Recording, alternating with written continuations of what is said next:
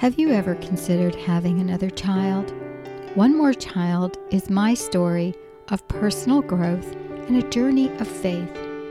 In this book, I share snippets of my life and the reasons for the choices I made early on in my marriage.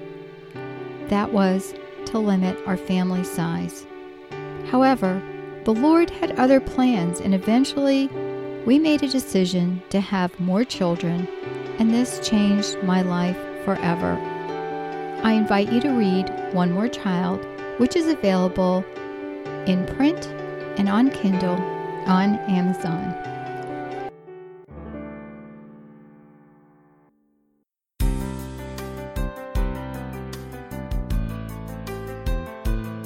This is a production of the Ultimate Christian Podcast Network. You've come to the right place. My name is Felice Gerwitz, and I'm your host. On the One More Child podcast, we'll talk about our daily struggles faith, family, children, relationships, and whatever the Lord brings our way. One thing you can be sure of I will share helpful solutions and encourage you along your journey in life. And best of all, I know without a shadow of a doubt that the truth will set you free. This is your personal invitation to join me weekly on the One More Child podcast. Welcome.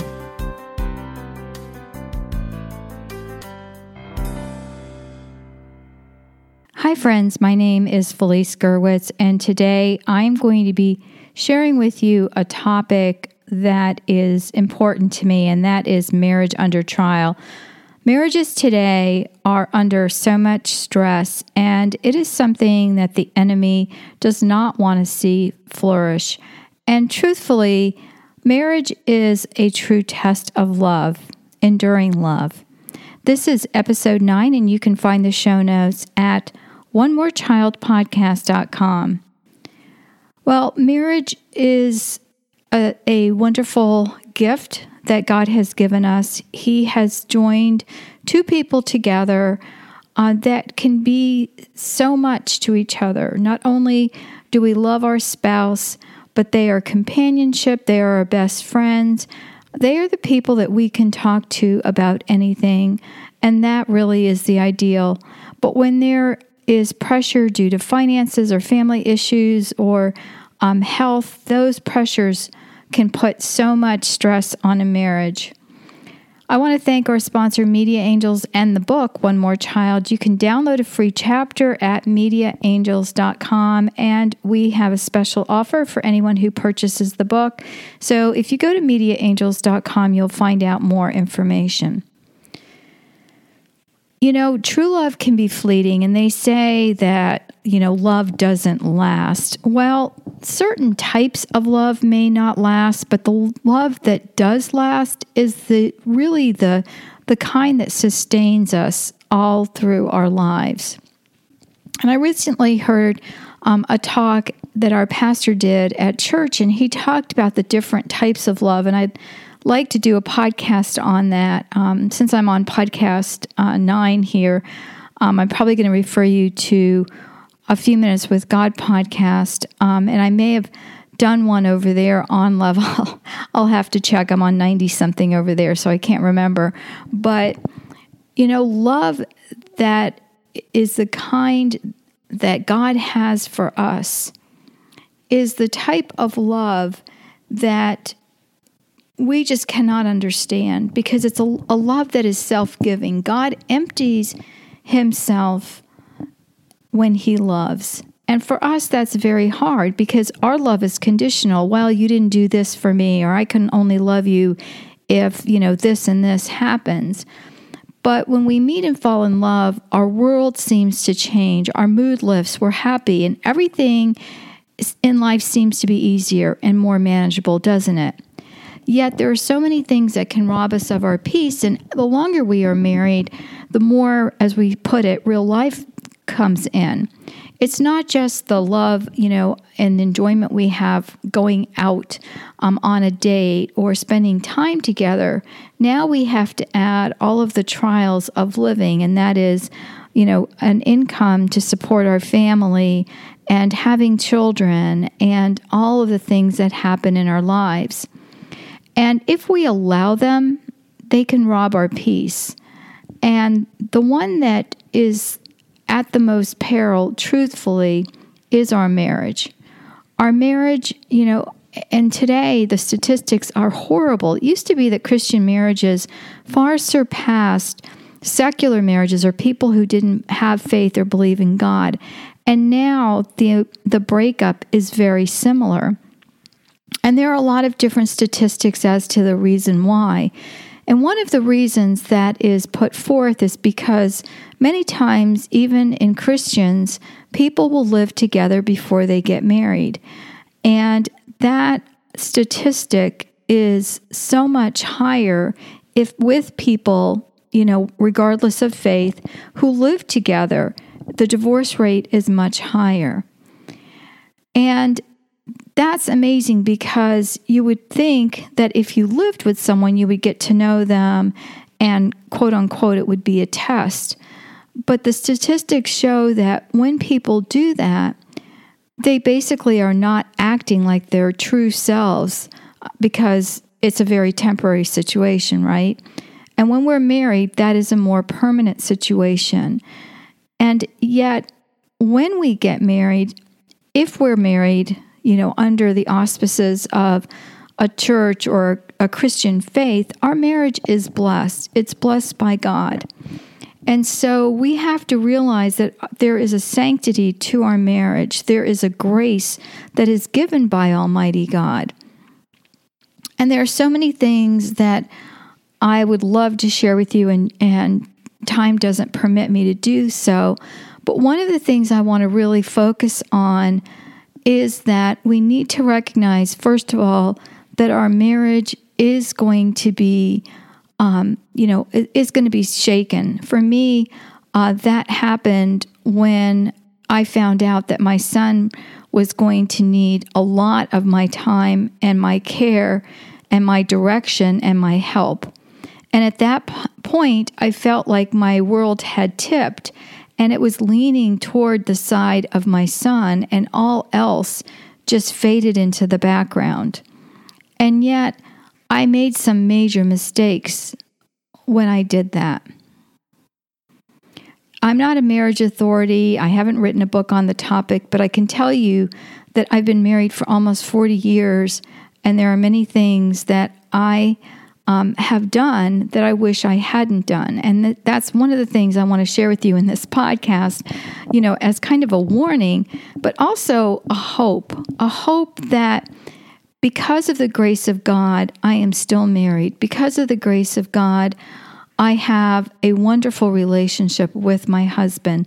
And I'm going to share with you some of the things that are important and that we found were important for a lasting relationship.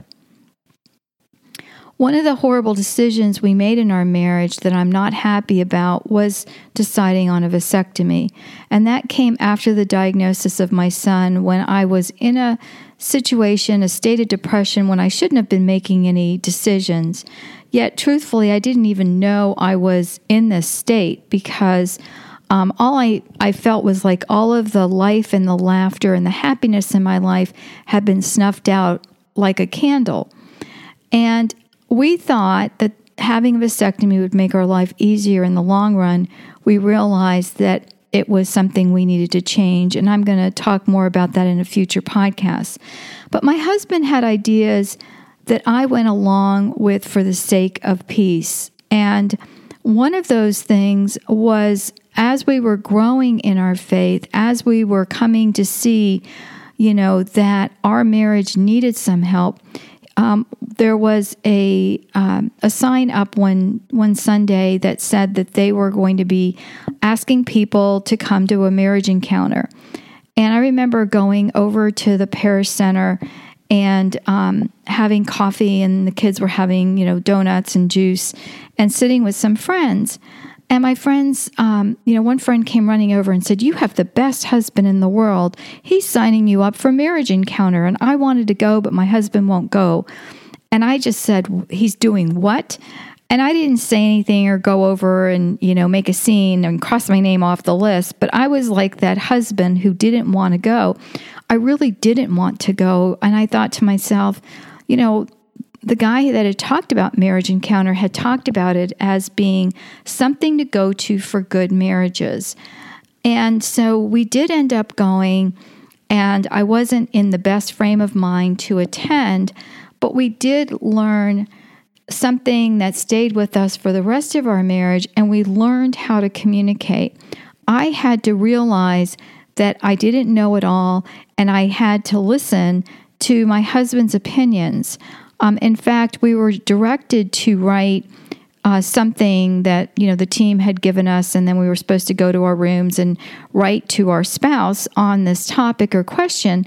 And my husband, um, I'm a rule follower, and he typically is as well. But when I got his paper, he had crossed out the question and written the topic he wanted to discuss. And it was really interesting. You know, of course, I thought that was quite funny um, which was good. but what was amazing to me was that what he was the the topic he wanted to discuss was so foreign to me and and it had to do with the amount of time I volunteered outside the home. Um, I'm a doer. I jump into projects. If someone says, you know, we'd like someone to help with this, I'm the first to raise my hand. And then, you know, two minutes later, I find out I'm in charge. And so, this is what was happening in several of the organizations that I had been a part of.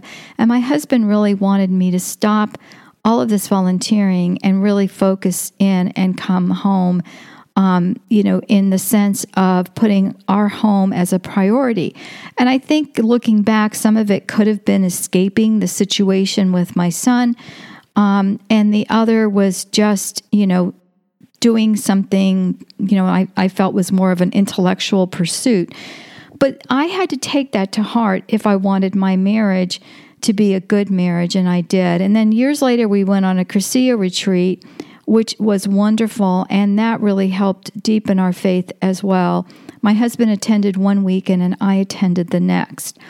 And through the years, we began to see the fruits of these attempts to follow the Lord and learn through the instruments He gave us, through our church, and through these retreats. And if you ever have a chance to go on a marriage retreat, I would highly, highly recommend it. It is one of the best things that we did for our marriage.